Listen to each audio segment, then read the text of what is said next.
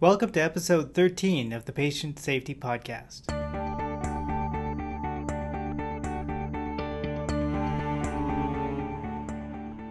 This series is brought to you with the support of W21C in the Faculty of Medicine at the University of Calgary. This episode is our first remote interview podcast featuring Dr. Brian Wong from the University of Toronto. Brian is a fellow medical educator, an assistant professor in the Department of Medicine, and the associate director in the Center for Patient Safety based at Sunnybrook Health Sciences Center in Toronto. Brian is here to talk about his experience in building capacity and engaging academic faculty members in patient safety and quality improvement. Remember to find out more about our podcast authors or look up any material referenced in this or any other episode, such as the articles, journals, and programs Brian mentions here, please visit our website at www.patientsafetypodcast.com. Here now is Brian Wong. In this podcast, I will be discussing the strategies that an academic department might take to engage their academic faculty members in quality improvement. This is an urgent issue for our healthcare system. Many of our patients receive care in academic medical centers, and we know that there's an urgent need to improve the care that we deliver, both from a quality and safety standpoint. Our academic faculty are responsible for delivering frontline care to patients, but more importantly, they also act as role models and mentors for medical students, other residents, and colleagues. And these academic faculty in our academic departments have a critical role to play in advancing the healthcare quality and safety that we deliver to our patients. And yet, many of our faculty went through training never having encountered the core skills in how to improve the quality of care for our patients or prevent harm and enhance patient safety. Many of them trained in a paradigm of evidence based medicine, critical appraisal, and while these are critical areas in medicine, they really have a very different way of approaching improving the way in which we deliver care to our patients. I would like to take this opportunity now to describe four ways in which an academic department might engage their academic faculty in developing their own skills in quality improvement and patient safety.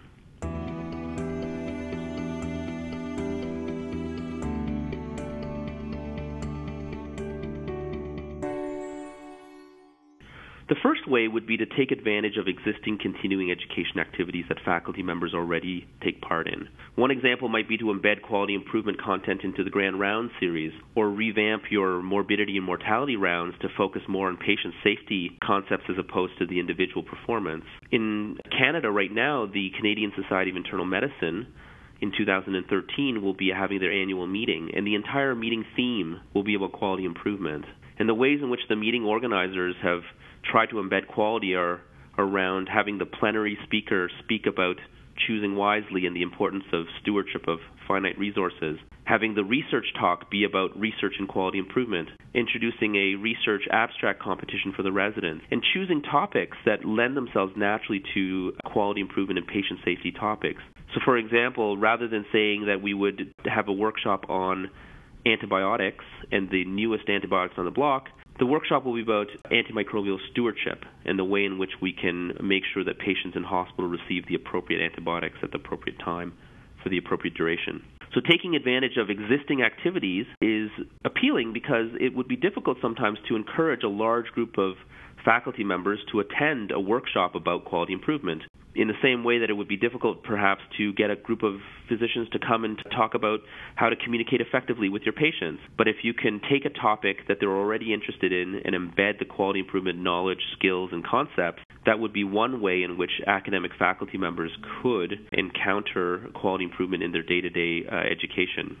A framework for how to do this has been published recently in the Annals of Internal Medicine by Kaveh Shojania, Wendy Levinson, and Ivan Silver. The second opportunity would be to take advantage of some emerging advanced training courses in quality improvement and patient safety. If you were to look even five years ago at the landscape, you had very limited options for advanced training if you were interested in developing your skills as quality improvement or patient safety expert. Yet now there are dozens of certificate courses, including one in Calgary and one in Toronto, and the emergence of new master's degrees in patient safety as, and quality improvement as a specific focus. As an example, in Toronto, we are now enrolling our second cohort of 25 students in a Master's of Science that specifically focuses on quality improvement and patient safety and is one of two or three that are now available in Canada and about a half dozen that are available in North America that specifically focus on quality improvement and patient safety. These new opportunities are particularly appealing because it will allow for these individual faculty members who've pursued this training to really become leaders in their academic institutions around improving quality and patient safety.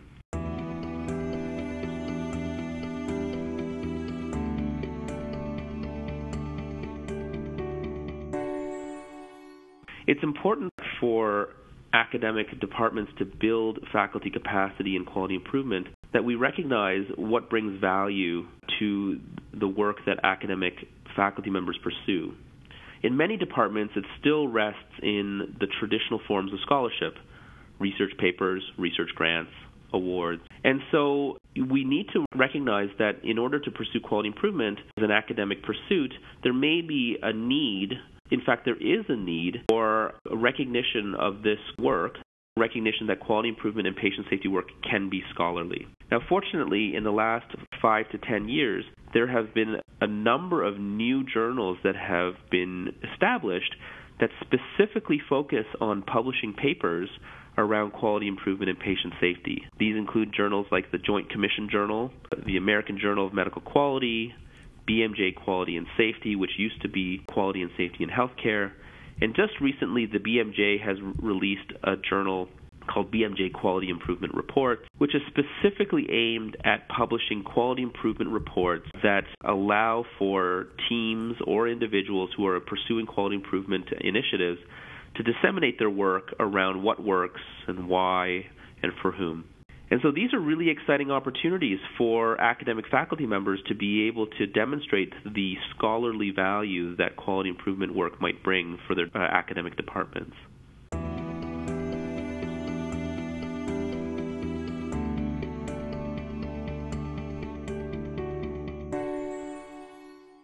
Finally, we realized in Toronto that uh, if we were really going to encourage faculty members to pursue quality improvement in a scholarly way and to pursue the training of others in these domains, that we needed to create a real sense of value around the job. And so we elected to create a new job description in the Department of Medicine at the University of Toronto. And we've named it the Clinician in Quality and Innovation. And you have to understand that in our department, we have already job descriptions that outline job responsibilities for clinician teachers, clinician educators, clinician investigators, and scientists. And yet, none of these job descriptions captured the essence of what it is to improve quality. Take what is known to be best evidence, but apply it to the real world practice and pursue rapid cycles of change and ongoing continuous measurement to demonstrate changes in outcomes for local patients. And so we undertook the process of creating a new job description and recognizing that academic work done in quality improvement and patient safety, scholarly work done in these fields, and work done in trying to build capacity, expand knowledge of others, and promote this field as one that is critical for academic physicians to engage in that this work has scholarly value and that our department was going to protect academic time for individuals to do this. We first introduced this job description in July of 2012, and we now already have almost 20 individuals in our department who have taken this on, and there are more just chomping at the bit to become involved and be a clinician in quality and innovation. And we really see this cadre of individuals as being our future leaders in quality improvement and patient safety. And they will be the ones that will spread the gospel around why we need to be engaging in quality improvement and patient safety in all facets of our work.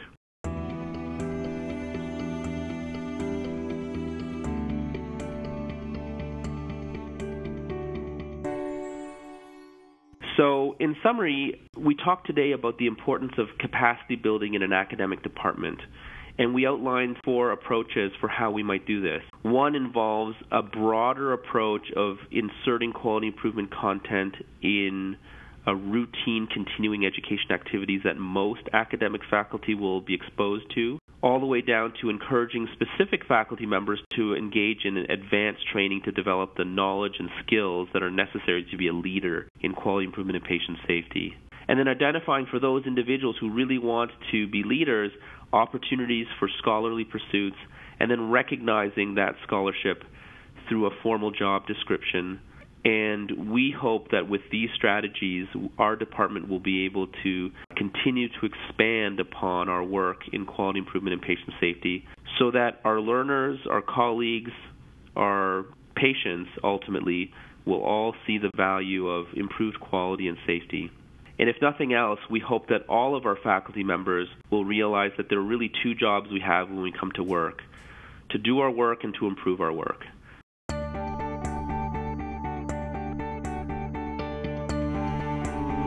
That was Brian Wong discussing building academic capacity and engaging faculty in quality improvement. One more reminder to visit patientsafetypodcast.com to find materials referenced in this episode.